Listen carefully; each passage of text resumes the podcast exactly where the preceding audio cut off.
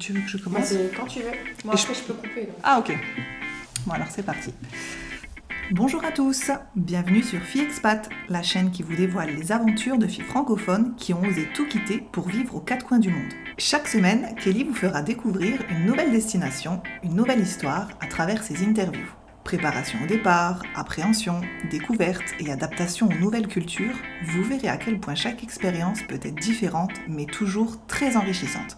Donc si vous songez à vous expatrier ou que vous êtes simplement curieux de savoir comment on vit au Chili, au Danemark ou encore à Taïwan, on vous dit « Welcome !» Le but de Kelly à travers ses podcasts est de partager avec vous le vécu, le ressenti des unes et des autres. Expatriée elle-même 9 ans entre les États-Unis et le Canada, passionnée de voyage et surtout grande épicurienne, et je sais de quoi je parle, elle adore partir à la rencontre de nouvelles personnes et échanger des points de vue. Allez, c'est parti, embarquement immédiat, bonne écoute! Salut à tous, auditrices et auditeurs. Alors aujourd'hui, je suis ravie de vous retrouver, en particulier car je me retrouve pour la première fois en face à face avec mon invité. Donc c'est une première dans les podcasts de Filles Expat. Donc pour ceux qui me suivent sur Instagram, j'ai récemment quitté le Canada pour m'installer en Guadeloupe. Et alors que j'étais en Workaway dans une auberge de jeunesse, j'ai fait la rencontre d'une personne à l'histoire très intéressante. Donc, sans hésitation, elle a accepté de partager tout ça avec nous aujourd'hui. Donc là, on a été faire une bonne randonnée, on a été voir des belles falaises, on a fait un petit plongeon dans la piscine et maintenant, on est confortablement installé, pas avec un rhum, mais juste avec un verre d'eau et on va commencer à échanger sur son expérience d'expatriation. Donc voilà, je te laisse te présenter à nos auditrices et auditeurs. Si tu peux commencer par ton prénom, ton âge actuel et la ville où tu te trouves actuellement. Bonjour, je m'appelle Émilie, j'ai 46 ans.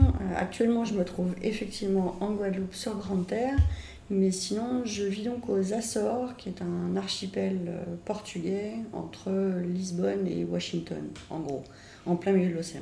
Ok, tu peux nous dire en avion à peu près de Lisbonne pour arriver sur l'île, combien de temps ? Il faut 2 heures d'avion pour faire Lisbonne, Ponta Delgada, la plus grande ville des Açores. Ok, et ça fait depuis combien de temps que tu es installée aux Açores ? Eh bien, ça fera 4 ans au mois de mars, donc bientôt 4 ans. Super. Donc, est-ce que tu peux nous rappeler qui tu étais avant de partir et puis pourquoi tu as pris cette décision de partir ? Enfin, déjà, dis-nous où est-ce que tu habitais en France et quelle était ta situation ? Alors, je suis née à Paris et j'y suis restée jusqu'à mes 30 ans. Mais après, j'ai décidé de quitter Paris pour aller un peu plus à la campagne et au vert, et je suis allée à Bordeaux pendant 12 ans. J'ai changé pas mal de boulot, mais quand j'étais sur Bordeaux, je travaillais pour le réseau Canopé, qui est un opérateur de l'État pour la formation des enseignants. Et donc je formais des profs, entre autres, à utiliser une plateforme qui s'appelle eTwinning et qui fait des projets à distance avec les élèves. Donc je bossais là, dans une petite routine entre guillemets, et au bout d'un moment, j'en ai eu marre de la routine. Donc l'âge en plus arrivant des 40 ans, la crise de la quarantaine s'est fait sentir et donc j'ai décidé de tout plaquer. Donc j'ai quitté mon ex-compagnon, ma maison, mon chat, mes amis, ma famille, mon boulot, mon pays. Waouh. Et je suis partie m'installer aux Açores. Mais du coup, est-ce que tu te souviens du moment où tu t'es dit je commence à en avoir marre de tout ça, et le moment où t'es partie, c'est passé combien de temps à peu près ? Ça se fait pas du jour au lendemain. Ça faisait déjà... je dirais 4-5 ans que je commençais un peu à tourner en rond dans ma petite vie fort agréable, au demeurant, mais ça n'avait pas de sens. Je me levais le matin pour aller faire un boulot qui pour moi, n'avait plus de sens. Et je m'ennuyais pas mal. Donc puis il y a eu aussi un enchaînement de coups durs dans la vie autour de moi, donc ça m'a un peu mis un coup de pied aux fesses. C'est là que tu réalises, j'ai 40 ans, j'ai fait quoi de ma vie ? Je voulais bosser à l'étranger, je suis toujours en France. Autour de moi, pas mal de maladies, de décès, donc il faut que je me bouge maintenant, quoi. Oui, c'est malheureux qu'on doit arriver à voir des situations où les gens disparaissent, mais j'ai l'impression que ça arrive très souvent autour de nous. Moi, la première d'ailleurs, c'est aussi ça qui m'a fait réaliser que oui, demain on peut mourir, surtout là avec ce qui se passe avec le Covid. Mais bon, moi ça nous met un coup de pied aux fesses et des fois c'est pas plus mal. Et donc du coup, toi t'avais quand même un bien immobilier, t'avais des choses ? Ouais, j'avais une maison que j'avais achetée avec mon ex-compagnon, j'avais un boulot de fonctionnaire... Mais voilà, au bout d'un moment, quand tu peux plus quoi. C'est ça. Et est-ce que tu t'es levé un matin et t'es partie sans prévenir ? Non, j'ai rencontré quelqu'un qui a un peu ouvert la cage, j'allais dire. J'ai rencontré quelqu'un qui avait la même envie que moi de bouger, d'aller voir ailleurs ce qui se passait. Et donc, c'est plus facile aussi de partir à deux que toute seule. Même si le désir de partir, il était là depuis un bout de temps, j'avais pas eu le courage de faire le saut par moi-même, de quitter mon ex-conjoint, avec qui j'étais restée 22 ans, de quitter ma maison, etc., mes petites habitudes. Et là, je me suis dit, il y a quelqu'un qui est prêt à me suivre, qui est prêt à faire le projet avec moi, donc c'est maintenant, quoi. Oui, donc tu avais un projet en tête. Est-ce que tu peux nous en dire plus ? Mon projet, c'était déjà de vivre à l'étranger, mais encore faut-il trouver un lieu où on a vraiment envie de vivre, parce que partir en vacances, comme par exemple en Guadeloupe, c'est super, mais moi actuellement, je m'y vois pas y vivre. C'est pas un endroit qui me convient pour plein de raisons. Mm-hmm. Donc c'est pas facile de trouver l'endroit où tu as envie de t'expatrier. Mais moi, je l'avais trouvé en partant en vacances quelques années avant, donc en allant aux Açores. Et il me restait à trouver un projet à faire là-bas. Or, le tourisme commençait à se développer. Les compagnies de low cost commençaient à arriver pour faire des voyages à pas cher. Et donc, je me suis dit, c'est maintenant. J'avais ce projet d'ouvrir un backpacker, ou en tout cas une auberge de jeunesse, quelque chose comme ça, un peu... communautaire, sympa, dans un endroit qui me plaisait. Et donc, c'est comme ça que j'ai pris la décision d'aller aux Açores, d'y aller 4-5 semaines toute seule pour voir comment je ressentais les choses, une deuxième fois donc, sur quelle île je voulais m'installer, où il y avait le plus de possibilités pour ouvrir quand même un hébergement touristique. Et puis, par les recherches, à force d'essayer de trouver, de définir un peu mieux le projet. Donc je suis tombée sur un espace de coworking à la campagne, donc où les gens viennent pour travailler à distance. Et je me suis dit, je vais allier le tourisme et le nomadisme et ouvrir un endroit où les gens peuvent rester 2-3 jours en tant que touristes, mais aussi rester 1 mois, 2 mois en tant que travailleurs nomades. Mmh. Et d'ailleurs, on va le rappeler, mais du coup, c'était pas du tout ton domaine d'expérience ? Non. Donc ça ne faisait pas peur de changer littéralement de... Non, après, j'avais jamais travaillé dans le tourisme, mais j'ai quand même fait une école de commerce quand j'étais jeune. Donc, accueillir un public, savoir écouter les besoins des gens, etc. Voilà. J'aime cuisiner, j'aime rencontrer des gens. J'avais choisi d'être commerciale parce que c'était l'échange avec les autres qui m'intéressait. Donc là, ça donnait sens à tout ça, quoi. C'était avoir mon business à moi, où je reçois des gens que j'ai choisis entre guillemets, parce que les touristes et les clients viennent en fonction du lieu que tu leur proposes. Donc moi j'ai choisi d'avoir un endroit plutôt tourné nature, pas trop cher, avec du dortoir et des chambres privées, mais pour avoir une clientèle jeune, sac à dos, qui ont envie de rencontrer du monde, de se poser et de rencontrer des gens. Donc ce que j'aime dans ce métier, c'est justement l'échange, rencontrer des gens nouveaux tous les jours, qui viennent des 4 coins du monde, donc je m'y retrouve. D'accord. Et toi, tu voyageais déjà beaucoup avant de te lancer dans cette idée de projet ? J'ai toujours, chaque année, j'ai toujours fait un grand voyage, entre guillemets, l'Afrique du Sud, la Chine, la Syrie, le Cap-Vert, le Sénégal, une grande partie de l'Europe, les États-Unis... voyager 3 mois de l'année, ça me suffisait pas. Enfin, 3 mois, pardon, 3 semaines. C'est maintenant que tu voyages 3 mois. C'est maintenant que je voyage 3 mois et c'est maintenant que ça me convient. Oui, parce que du coup, mais tu savais que tu allais être confortable dans des sortes d'auberges ou dans des endroits où il y allait avoir du monde qui vienne, qui parte. Tu savais que c'était quelque chose, tu allais être confortable. Oui, moi je conçois pas les vacances à l'hôtel toute seule dans une chambre. Moi, je voyage souvent seule, hein, puisque la personne avec qui j'ai fait le projet aux Açores est repartie en France, donc je gère maintenant le business toute seule depuis 1 an et demi. Mm-hmm. Et je continue à voyager seule parce que ça me plaît, je rencontre des gens, je fais ce que je veux, je rends des comptes à personne, aussi bien d'un point de vue professionnel que personnel. Mm-hmm. Et ça me convient bien. Et donc oui, dormir dans des auberges de jeunesse, même si j'ai 46 ans, rencontrer des gens, certes plus jeunes que moi, mais ça me plaît bien. Mais du coup, comment ils ont réagi ton entourage quand tu leur as annoncé la nouvelle ? Ben, quand j'ai dit à mes parents que je partais, bon, déjà j'avais quand même 42 ans, donc bon, j'étais plus toute jeune non plus. Ils n'ont pas franchement été étonnés. Enfin, ma mère savait que j'avais toujours voulu partir vivre à l'étranger. Elle savait aussi qu'au bout de 4-5 ans, généralement, je tourne en rond, quelle que soit la situation professionnelle ou personnelle. Donc ça les a pas forcément étonnés, quoi. Ça, voilà, ils m'ont dit très bien, vas-y. Ouais, et puis ils n'ont pas essayé de te mettre des barrières et quoi que ce soit. Non. Après, je pense que c'est aussi une question d'âge. Enfin, peut-être que si j'avais été plus jeune, ça les aurait peut-être plus inquiétés, entre guillemets. Mais bon, je dirais qu'à 42 ans, tu n'as pas besoin de l'aval de tes parents pour pouvoir partir. Non, quoi. C'est clair. Donc, puis là, en plus, tu allais quelque part qui reste quand même assez proche de la France, entre guillemets. C'est vrai. Donc, ça reste quand même accessible. C'est aussi la raison pour laquelle j'avais choisi les Açores, parce que je pense que s'expatrier... La première expérience, en tout cas, quand tu t'expatries, c'est plus facile de le faire en Europe. Moi, c'est comme ça que je le ressentais, parce que tu te poses et tu peux travailler sans avoir besoin d'avoir un visa. Donc, c'était plus facile, effectivement, d'arriver, d'avoir toutes les facilités d'une expatriation en Europe, quoi. C'est clair, parce que tu as l'assurance sociale, de sécurité. Tu as la sécu, tu as ton passeport et ça suffit, tu n'as pas besoin de déclarer quoi que ce soit, d'avoir un permis de travail, ça simplifie beaucoup les choses. Et même pour investir, moi j'ai acheté donc une maison avec mon partenaire, on a acheté très vite donc le terrain avec les bâtiments pour faire l'hébergement, c'est facile, je veux dire... Tu parlais portugais du coup ? J'avais commencé à prendre des cours un peu sur Bordeaux par une association, mais bon on était 15, on parlait pas beaucoup, ça m'a donné les bases en grammaire conjugaison, mais j'allais dire c'est tout. Et puis après en arrivant tu baragouines un peu.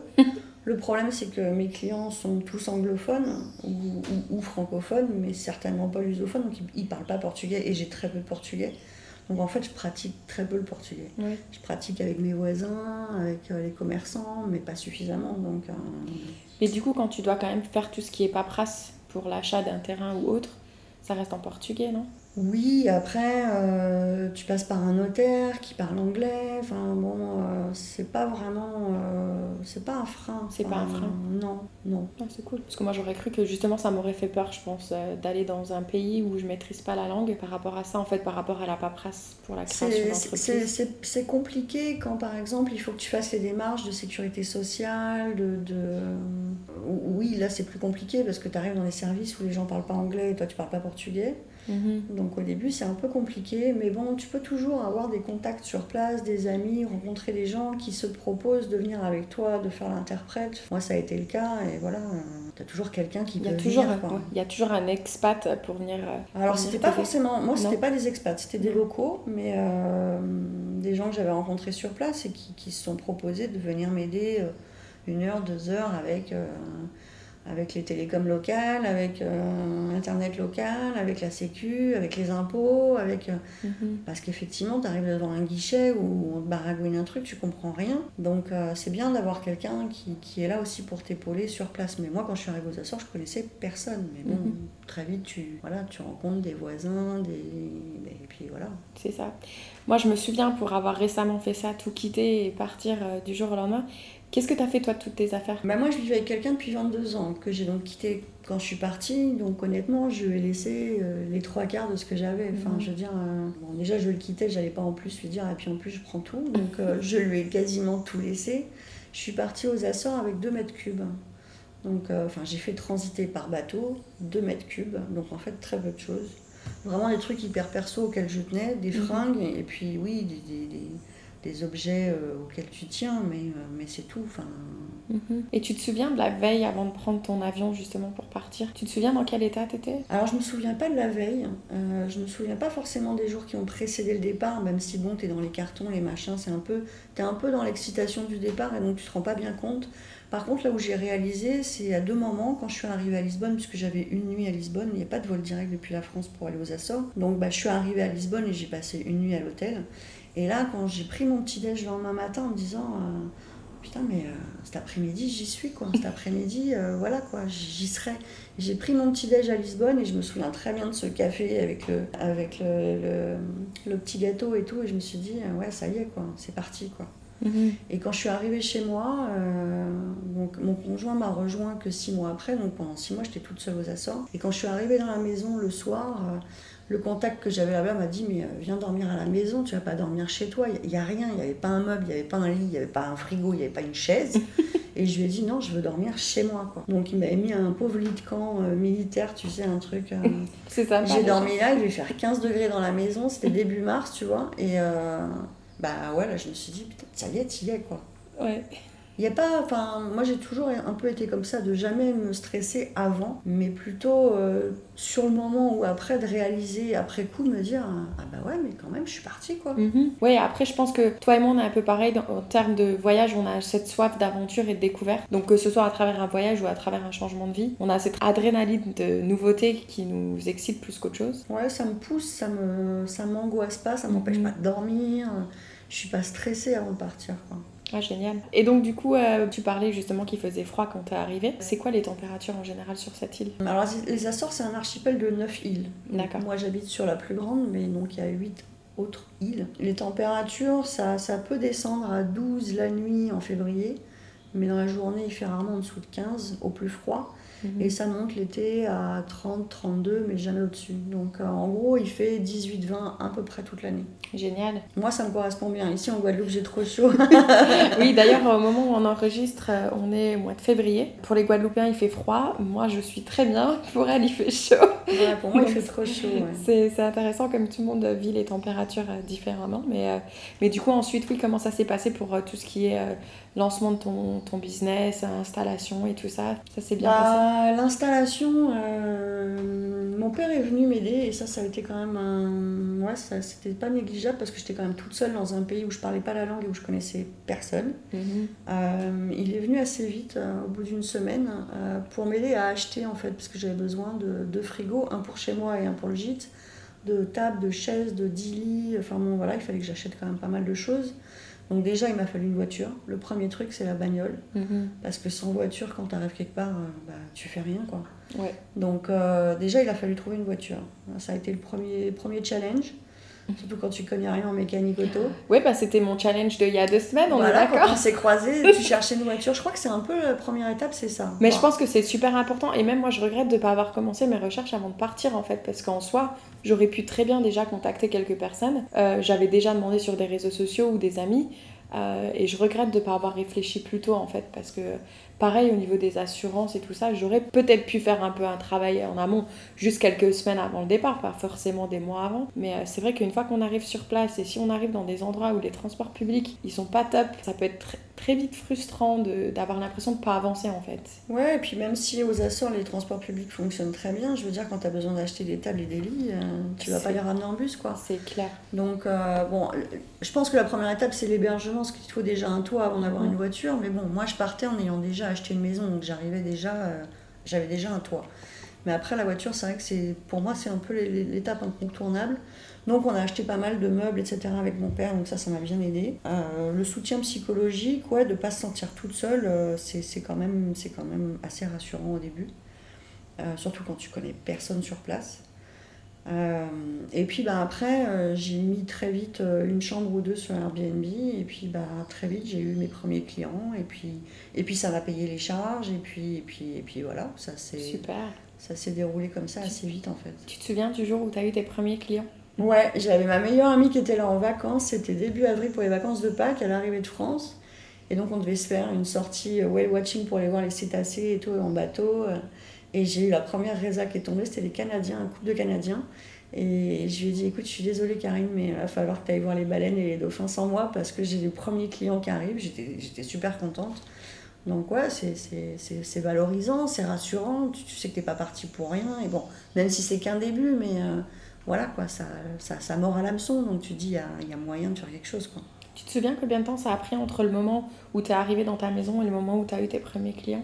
Je suis arrivée le 21 mars, j'ai eu mes premiers clients le 4 avril. Donc, oh waouh ! 15 jours. Toi, tu traînes pas. Ah non, je traîne pas. Bah, la voiture, je l'ai achetée au bout de 3 jours. Quand mon père est arrivé au bout d'une semaine, j'avais déjà la voiture. On a acheté les meubles et voilà quoi. Enfin, ouais, génial. Une fois que tu as des lits, un frigo, les machins...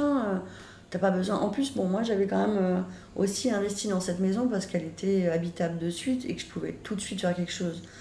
J'ai visité avant des ruines, etc. Il aurait fallu que je reste habiter là 9 mois avant d'avoir une activité professionnelle.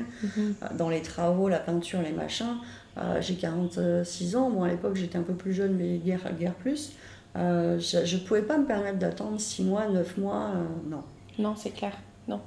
Et puis, juste pour en revenir où tu disais que tu avais ton papa qui était là et que c'était un bon soutien, ça, j'aimerais bien le dire aussi, que bien s'entourer, on parle en tant qu'expérience. Faire attention de qui on s'entoure dès qu'on arrive, ne pas forcément se jeter sur les premières personnes avec qui on va bien s'entendre. Il y a une différence entre bien s'entendre et puis se sentir épaulé ou aider à avancer en fait dans les choses. Donc ça c'est quand même important, je trouve. Et donc tu te souviens quand t'es arrivée, comment t'as fait pour rencontrer des personnes locales en fait ? Ben, j'ai eu la chance d'avoir au collège du village où j'étais, ils proposaient des cours de portugais gratuit pour les immigrés. Donc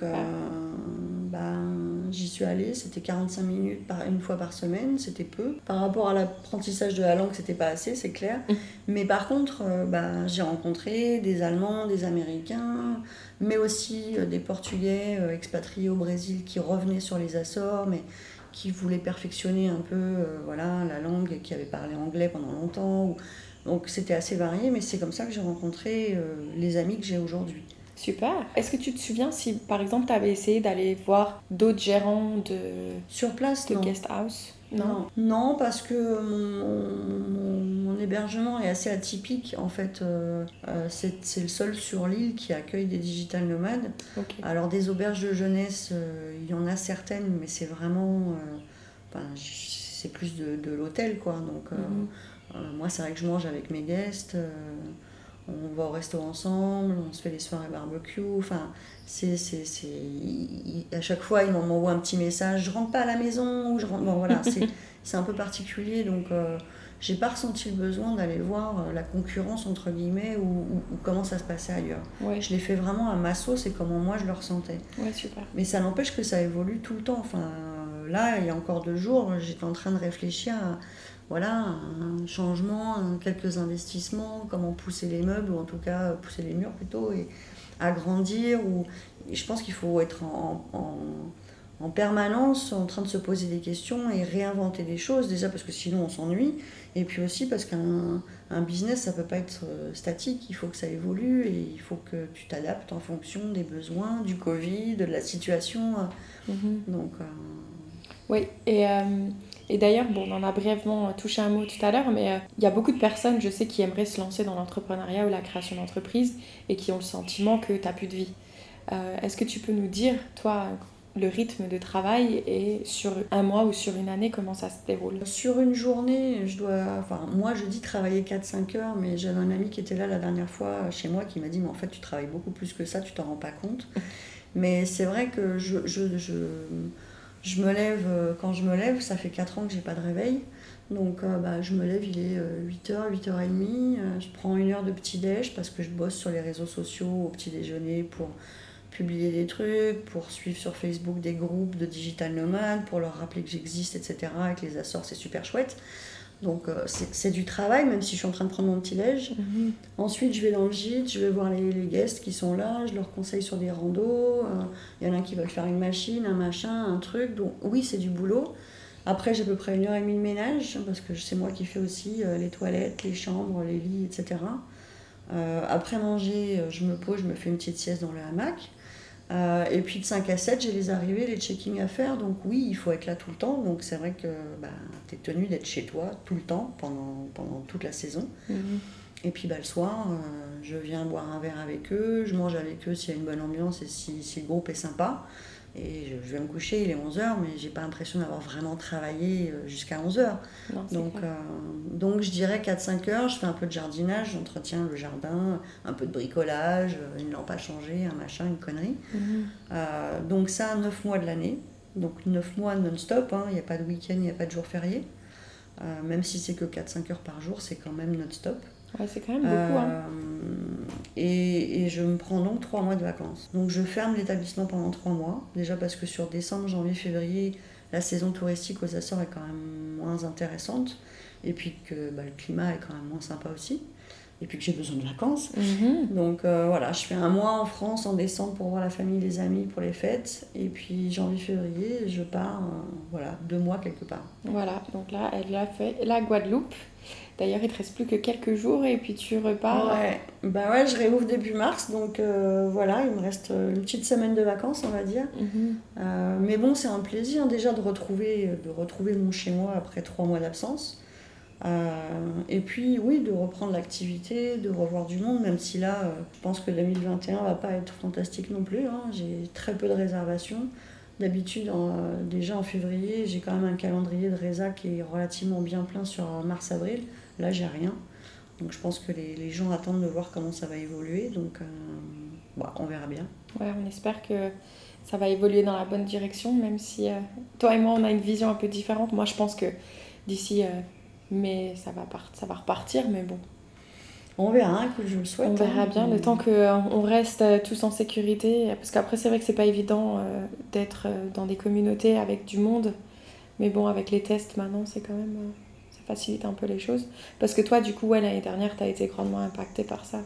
Ben, le tourisme a fait moins 70% aux Açores. Moi, j'ai fait moins 60% de chiffre d'affaires. Ouais, c'est énorme. J'ai quand même eu la chance... pardon. D'avoir des clients tout le temps, parce que les touristes ne sont pas venus, hein, les touristes ils ont tous annulé, donc c'était annulation sur annulation sur annulation. Avril-mai ça a été difficile psychologiquement quand même, parce que quand tu vois que tout le monde annule, tu te dis mais ça va être chaud quoi. Ouais. Mais par contre les digital nomades, les gens qui viennent un mois bosser à distance depuis chez moi, bah, eux ça les empêche pas de voyager quoi. Mm.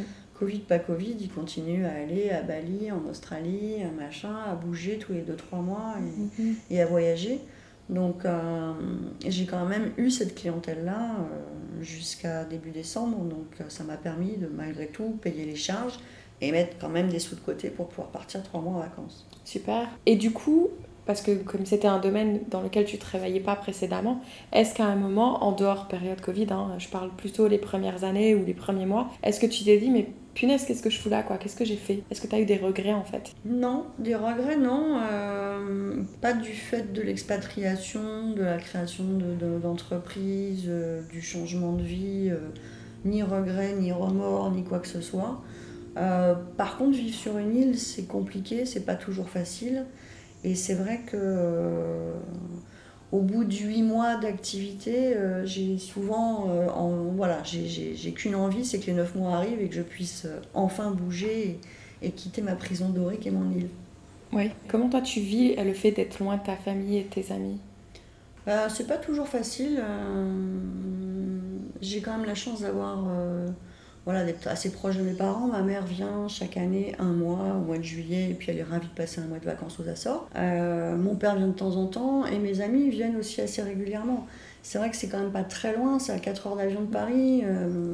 Donc bon, c'est une destination qui est pas à l'autre bout du monde, donc ça coûte pas très cher. La vie au Portugal, c'est aussi une, voilà, c'est, enfin, je veux dire, un café, c'est 50 centimes au Portugal. Ouais, donc c'est facilitant pour les amis de venir te voir. Si j'étais partie en Nouvelle-Calédonie, bon, je pense que ça serait plus compliqué.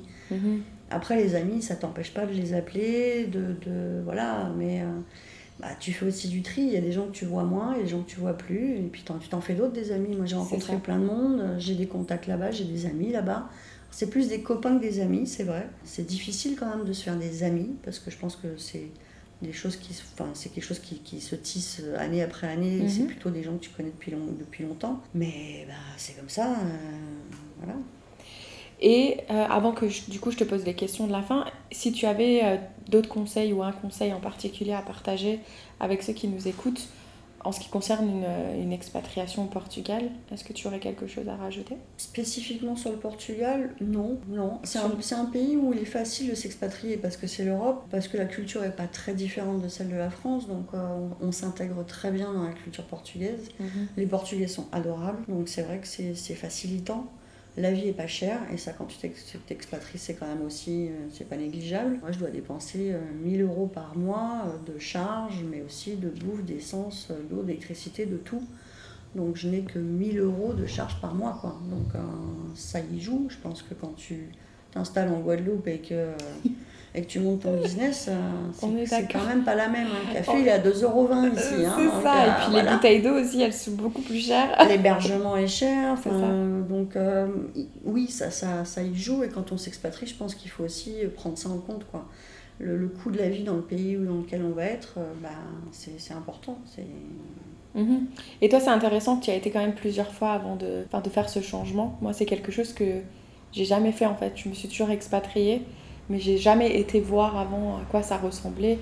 Peut-être Chicago aussi, j'avais quand même fait un stage, donc je me lançais pas non plus dans l'inconnu. Là, la Guadeloupe, je me lançais complètement dans l'inconnu. Donc toi, c'est intéressant de savoir que tu as quand même été tâter le terrain quelques fois, et je pense que c'est très bien d'avoir fait ça. Bah, la première fois, c'était en vacances, donc j'avais pas d'arrière-pensée, on va dire. C'était juste en vacances, mais quand même, ça m'a plu. Le climat, les gens, l'endroit, le fait d'être au milieu de rien, perdu au milieu de l'Atlantique... Donc bon voilà, après j'y suis retournée une deuxième fois effectivement pour voir si je m'y sentais bien et quelles étaient les possibilités et pour réfléchir un peu dans le contexte, voilà. Mais après j'y suis retournée une troisième fois pour voir la maison et décider si c'était celle-ci qu'on achetait ou pas, parce que acheter une maison à distance c'est compliqué. Mais c'est tout, après je crois qu'il faut se lancer. Moi je sais que perso, j'aurais du mal à m'expatrier dans un endroit où je ne suis jamais allée. Je l'ai fait là pour le Cap-Vert. Je suis partie au Cap-Vert il y a 2 ans, parce que bon, même si mon projet aux Açores me plaît, etc., j'ai toujours dans la tête d'aller ailleurs dans quelques temps parce que j'ai besoin de bouger. Et à chaque fois que je pars en vacances quelque part, je me dis tiens, ça sera peut-être la prochaine destination. Mais le Cap-Vert, non, il fait trop chaud, c'est trop sec, c'est super pauvre, c'est encore des îles volcaniques, ça ressemble beaucoup à là où je vis actuellement, donc j'ai envie d'autre chose. La Guadeloupe, ouais, c'est très bien, mais non, pour d'autres raisons, mais non. Et donc du coup, si Émilie, à qui je parle aujourd'hui, pouvait passer un petit message à Émilie, celle qui allait tout claquer, qui s'est dit j'en ai marre, je vais tout claquer, je vais tout changer. Est-ce que tu lui passerais un petit message ? À l'époque, je n'avais pas le courage de faire ça toute seule, donc je l'ai fait avec quelqu'un, même si je suis partie seule pendant 6 mois et que cette personne m'a rejoint au bout d'un certain temps. Non, moi aussi avec l'expérience, je sais que je suis capable de faire ça seule, parce que c'est pas si compliqué, c'est pas dangereux, tu te mets pas dans des situations compliquées. C'est assez facile de s'expatrier. Après, je dis pas que c'est facile tous les jours, mais il n'y a rien de très compliqué. Faut juste se mettre un coup de pied aux fesses et se dire mais j'en ai envie, je le fais, quoi. Et j'en suis capable. Et si j'en ai envie, je le fais. Et si ça se passe pas bien, tant pis, je ferai autre chose, je rentrerai ou j'irai ailleurs. Mais je veux dire, la ligne, c'est pas un chemin tout droit et puis il n'y a pas de moyen de revenir. Il y a des virages à gauche, à droite, tu peux faire demi-tour. Il y a peut-être des buissons. D'ailleurs, tu as failli te prendre un buisson d'épines, toi, tout à l'heure. Le chemin, il n'est pas déjà tracé. Il est ce que tu en fais. Donc, tu peux trébucher. Oui, tu peux t'égratigner les genoux. Oui, tu peux te dire, mince, j'ai pas pris le bon chemin. Je fais demi-tour ou je change de destination. Et puis, voilà, c'est pas grave. De toute façon, tu apprends toujours de tes erreurs, de tes échecs. Je veux dire, tu te mets pas en danger. Non, c'est clair. Après, j'ai investi 100 000 euros, j'ai pas investi non plus des millions. Ça dépend aussi de l'investissement que tu fais quand tu t'expatries. Si tu investis tout ton argent dans quelque chose, c'est sûr que bon, ça peut te coûter cher, mais bon. Non, c'est clair. Très bien dit en tout cas, j'adore. Et pour conclure, est-ce que tu veux partager avec nous quelle est ta citation ou chanson préférée ? Peu importe. Alors, quand tu m'en as parlé, j'ai un peu réfléchi à la question et j'avoue que, alors sur le voyage, le chemin se fait en marchant, patati, mais non, ça resterait pour moi ni Dieu ni maître. C'est-à-dire que s'expatrier seule ou décider seule, surtout en tant que femme, de changer de vie et de se prendre un peu par la main et de se dire « allez, je me lance ». Il n'y a personne qui t'en empêche. Il y a juste toi. C'est ça. T'es la seule personne à te mettre des freins et des barrières dans ta vie. Je veux dire, tu décides, tu le fais, quoi. Et je suis très fière de ça. Franchement, ouais, je suis fière de l'avoir fait seule, de continuer à le faire seule, de gérer mon business toute seule et de me dire, tu l'as fait, quoi. Super. Félicitations. Merci. En tout cas, on mettra le lien de ton site internet et de ta page Instagram. Je crois que tu as un compte Instagram qu'on partagera bien évidemment sur la description de l'épisode. Donc, ceux qui souhaitent en savoir plus, surtout n'hésitez pas à aller voir ça. Donc en tout cas, merci beaucoup de ton temps. Merci. Et d'avoir partagé ton expérience avec nous. Mais ce fut un plaisir. Et puis je sais qu'on se reverra. Là d'ailleurs, on va certainement aller prendre une petite bière ensemble. Donc voilà. Voilà, pour fêter ça. C'est ça. Allez, à bientôt. Salut les auditeurs. Bye.